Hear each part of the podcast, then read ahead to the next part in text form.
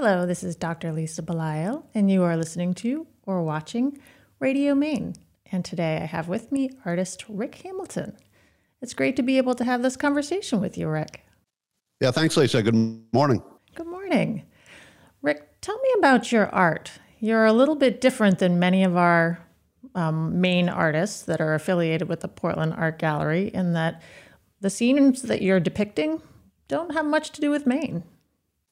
No, that's true. Uh, and if you visit my studio, there's very little evidence to say this is a Maine artist. Um, I think my colors are maybe have a Latin feel to them, or or I'm, I was heavily influenced by the time I spent in the Caribbean and in the Mediterranean. So I, I think that shows in my art. I do I do love Maine, and I'm always thinking things like maybe I should paint Maine, more Maine scenes, but I just always go back to the same colors and themes, and I really love that. So that's where it ends up. Rick, you spent time in the Navy. Tell me about that. Yeah, I joined the Navy uh, nine days after I graduated high school, and I just wanted to not necessarily leave Maine, but just go and do things. And um, so, so I joined and I did travel the world, and it was amazing. And at that time, I had no idea about art. I had no interest in it. Um, I had no idea that, that I would be painting things that I experienced in the six years I was in the Navy. And what was your role in the Navy? Oh, I had a few different ones, but I was um, on submarines mostly. So that must have been an inter- interesting experience to be kind of down deep in the depths when you're used to being in uh, the broad open spaces of Maine. True, yeah, it, it was, but I really I just didn't think about it much. I they could have told me to do anything, and I would have said sure, and, and went and done it. Um, so I wasn't nervous or scared or anxious. I, I just did what they told me, and and that was it. You uh, originally moved from out of state up to Bangor and then down to Scarborough, where you graduated from high school. And uh, you, you've had the experience to kind of experience Maine in, in different ways. What are some of the things that you've noticed about different parts of the state? Well, um, I've I've always been drawn to the ocean. Um, so so anytime I'm in Maine, I really like to spend time by the ocean. And I'm lucky where I live in South Portland that that I get to see the ocean every single day. Um, so I really love that. Uh, so I'm drawn to the ocean, and I like Portland because of the the busyness of it. I like the chaos and and the action and the people and the buildings. Uh, so I'm really drawn to that, and that's why Portland's my favorite city. So when I look at your pieces, the colors really are more reminiscent of um, the oceans uh, that are elsewhere and not in Maine. There, you know, we don't we have kind of the darker waters up here. We don't have the the blues of the, the Mediterranean or um, you know the Caribbean. So is this part of the reason why your palette looks the way that it does? Is because of those influences? Yes, I would say so. I would say so. And I do, I spend a lot of time on or near the water, and I'm always thinking, like, this is, it's so beautiful here. And the sailboats and the dark blue waters, I, I'll say things like, why aren't you painting this? And I'll go to the studio and try to do it. And then the oranges or the turquoise or the pink show up, and, um, and I just go, and I go with it. So maybe this is something you'll work your way towards. It's just not where you are right now. It could be. It could be. You never know. Before you went into art full time, you actually had a whole other life and a whole other career. I did. Yeah, I've, I've had a lot of different careers. I've been uh, a fisherman, a roofer, a carpenter, a salesman. Um, and I just, all those careers just never really spoke to me. And I started painting in 1999. I was living up on Munjoy Hill, and there was a little girl that lived in the apartment below us. And one day she was out painting on the Eastern Prom, and I just walked up and said, "What are you doing?" said, "I'm painting. Do you want to try it?" I said, "Sure." I, I had nothing else to do, so I did it. And I said, "This is really amazing." So either that night or maybe that week, I went out and bought my first paint set, and I said, "I need to be doing this," and and it's been I've been doing it ever since. So, what was it about that initial uh, interaction with the little girl who was painting? Was it was it the colors? Was it just the the act of painting itself? Was it just that it spoke to a different part of your spirit? I think it just spoke to something that I couldn't really really identify. Um, the colors, not so much. Maybe just the fact of of dipping the paint, uh, the brush in the paint, and then putting it on the paper, just just did something for me.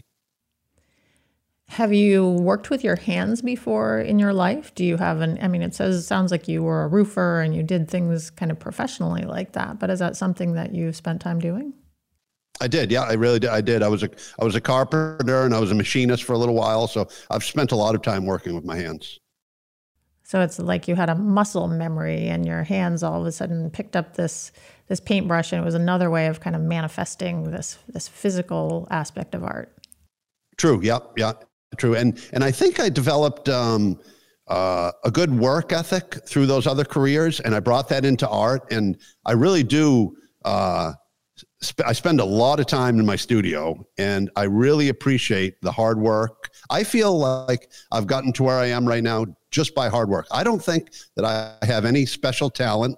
I think I just I got where I am by just painting over and over and over and just developing my skills and, and my sense of the paint. You've said that you have no formal training in art. Has that ever been uh, intimidating for you, knowing that some artists go into this with an art school background or, you know, studying with museums or other types of opportunities? No, I don't think so. I think maybe that's actually made it less intimidating. Um, that I don't have that background because I don't know. I don't know that I don't know things that they know. You know what I mean? Like I, I I'm just going into it as a guy that just likes to paint what's in his mind, and I have no notions that I don't I don't have the training that these other people have, so I may be less of an artist. So I think that the fact that I have no training actually helps me to be less intimidated. Do you think that we um, encourage children when they're young to remain connected to their creative spirits, or do you think that somehow we maybe kind of send them in a different direction, suggesting that some people can be artists and some people can't be artists, and you have to get trained or else you can't be an artist? Yeah, I really do think that. Um, I have a lot of people that come to my studio and they'll say things like, I, I could never do what you're doing and i almost get into arguments with them like and say yes you can i there's nothing special about me i'm just i think we're every one of us is a born artist and we're taught maybe taught through schools and social pressure that we're not as good as we think we are. We're not all artists. And it's only a gift that's given to a few special people, and the rest of the society can't access those gifts. And I think that uh, if you look at the art of a kindergarten class, that kind of proves the point that, like, when I see that art, I'm just blown away by it. I think it's just amazing that these kids just let loose what's ever inside them without any idea of what they should do or what the painting should look like. And then over time, somehow that idea gets uh, knocked down.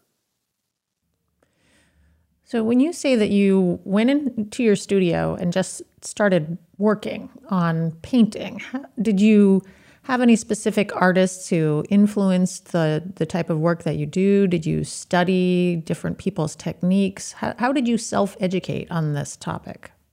Yeah, I, I, well, I would say my two and maybe three uh, biggest influences would be Picasso, Modigliani, and maybe uh, Basquiat's work.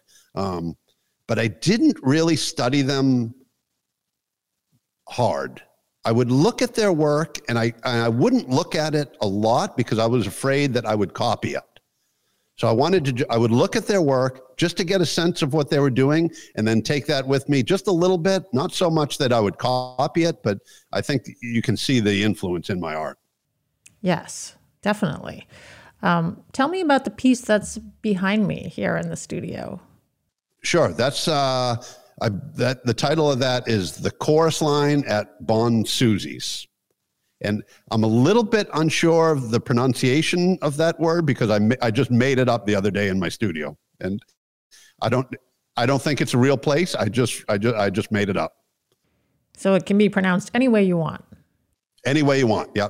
And when I was painting that, I had this feeling that I was look, I was at maybe a, a small little nightclub in the French Riviera and, uh, we were watching a group of chorus line dancers So that's what people see when they look at this painting, is they see this this line of women dancing with these brightly colored um, tutus, and um, and it really does kind of make you feel like you want to go to the French Riviera and, and join right in. Yeah, then mission accomplished. What about the piece that's behind you? Uh, that's the, uh, I believe the title of that is I'll Play Flamenco on My Red Guitar. So when I when I'm in the studio, I always have music playing, and a lot of times it's salsa music or flamenco music. Um, and there was one song I don't even I can't remember the song, but I, w- I would listen to it over and over, and uh, it and it just put this idea. It was actually a YouTube video of a woman dancing in the streets, maybe in Spain or somewhere in Europe, and this young guy playing flamenco guitar next to her with just an amazing voice and i would listen to it over and over and over and i did i painted that painting while i was listening to that how strong of an influence is music on your work uh, very big. It's very big. Yeah, yeah. Music is huge in my life in general. I in in the car, I always have music on, and I never paint without music. I actually try to. Uh, there's so many podcasts I want to listen to, and my and so my goal is I'll go to the studio in the morning and say, Rick, just listen to these podcasts. And then maybe I'll make it a half an hour through. And then I say, no, I, I need the music. I got to have the music. Yeah. What about words? I understand that that words and, and things that people say also influence your pieces. Yeah, they do. I, I would say that, and and relating back to music, a lot of my ideas for paintings will either come from a a sentence or a phrase that I'll have someone will say in conversation, or maybe I'll pick up something on a line from a song, and it'll just put a little idea in my head, and um, and and then I'll take that idea to the studio and play around with it, and and uh, and see what comes out of it. You were mentioning to me that your daughter is going to go to MECA next year, and when I suggested, "Oh, you've been a good influence on her," you said, "Well, actually, I don't really have that much to say. The thing that she's done is to really work very hard herself and really be very motivated. So, what I'm hearing from you is that your influence may not be the words that you speak to her, but maybe more the role modeling that you've been offering her. Yeah, I think that's right. Uh, we very rarely paint together, and even our conversations about art are very limited. But I remember, like when she was in kindergarten or first grade, she made this really neat, uh, I guess you'd call it a, a, comic book series of cats. And um, somehow she, after she did that, I think she must have got some pushback from somebody that's saying, mm, this doesn't look like a real cat. So she kind of got away from art, and I'm going to guess around second and third grade. And then through no work of mine directly, at least, she found her way back and and found her own voice in art, and now she does it on her own terms. Speaking of cats, um, I hear there's a motif that exists within your pieces. There is, yep. Every piece, I think, for the past six years or so, has a little tiny kitty hidden, it, hidden in it. So I've been looking. Now I heard that this was true, and I've been looking and looking for these kitties in your pieces. Is there one in the piece behind me? There sure is. Yep. All right. Well, gonna... i can give you a hint. Okay, give me a hint. I, it's on one of the woman's shoulders. Okay, I'm going to look behind me now because I because I, I I feel like you know I should be able to see this. It's pretty small. It I will I'll tell you it may look more like an ant. And I, I am ambivalent about cats. I don't have cats. I'm a little bit allergic to them, so I don't. If if I won't go pet a cat just for allergic reasons, but I don't particularly like them, which is strange that I put them in. But I'll tell you why I started doing it. Um, I did a piece, I would say six or seven years ago, called "Serenading the Cats," and it was. It, my idea was there, there was this old fisherman playing guitar in a in a seaport village in maybe Spain or Italy, and at the bottom of the painting there were three or four big cats walking through the painting, and they were like feral cats, and he was just serenading serenading these cats at the seaport, and that was that was the title of the piece, serenading the cats, and somehow from that it developed developed me put uh, hiding a little kitty in every painting. I think I found the kitty. I, I think I, I think I see it, but I think you're right. It actually does look more like an ant than than a kitty. Yeah, it does look like an ant because my work is not very te- detailed, as you can tell. Well, it is and it isn't. I mean, the you have you have very specific lines that that I'm seeing. I mean, it's definitely not it's definitely not abstract, right? Yeah, true. Yeah. No, it's uh, it's. Fi- I guess it, we can call it figurative work because there's there's figures in almost every painting. And I hear that somebody that owns uh, a ga- one of the galleries had actually labeled it as expressionism. Yes. Yep. Yeah. I I would I would buy that. I'd say it's, it's expressionism. So, but you just kind of said, okay, that sounds good. It doesn't sound like it's that important to you as to what it's actually labeled. True. Yeah. I, I'm. I, yeah. I don't care. I don't care what it's called or labeled or. So, as you've moved into this next phase of your life, where you really focus on art full time after having, you know, had multiple different careers, um, have you needed to do anything differently as far as the way that you approach your time or approach your um, attitudes toward being an artist? Um, I don't th- know, but I think the one thing that that I that is always in my mind is the idea of selling art, and I try, I think, pretty well to keep that out of the studio. So when I'm in the studio painting, I try not to think about is this a piece that somebody would buy? Um, that's it's i think it's almost impossible to get that idea completely out of my head because that is my career and i do need to sell art. That's imp- that's important to me to be able to eat. So i do i try and for the most part i i do well at this to keep that idea out of the studio.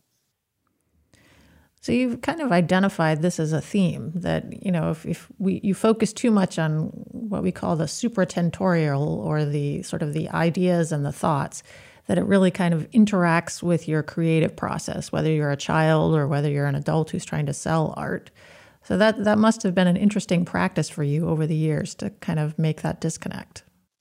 Yeah yeah it has been interesting and it's and it's taken work. It takes work and practice. It took work and practice for me to get there.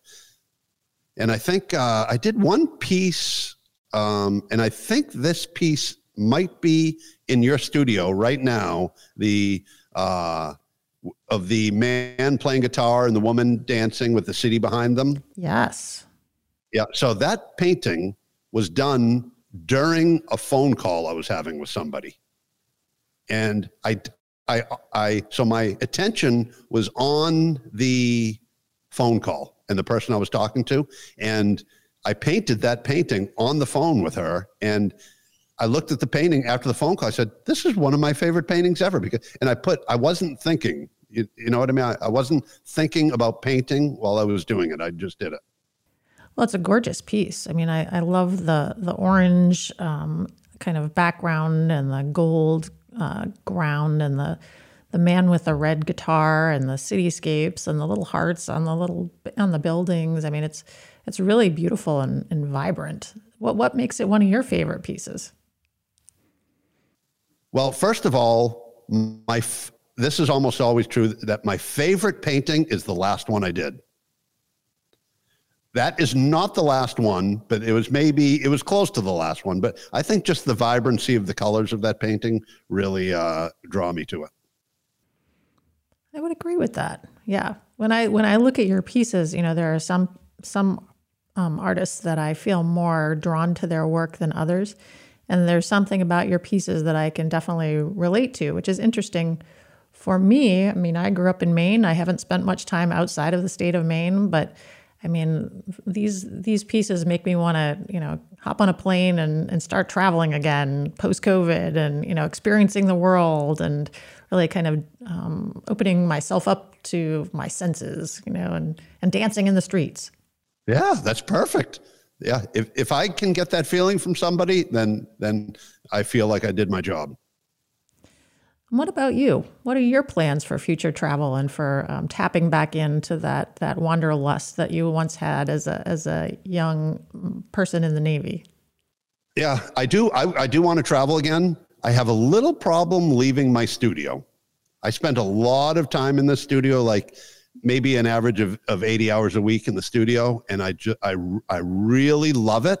And my kind of inner struggle is that I tell myself, Rick, you go, go you, you need to go out and live these things that you're painting. But there's not a moment that I'm in the studio that I regret or that I, I have an unhappy moment. So I, I, just, I love being there. And it's just this, uh, this struggle that I have that, um, I, I want to go out and live life, but that would mean I'd have to leave the studio. That reminds me of the quote that's something like, love what you do and you'll never work another day in your life, something like that. Yep. Yep. I believe that. I even have trouble saying what I do is work. Yeah.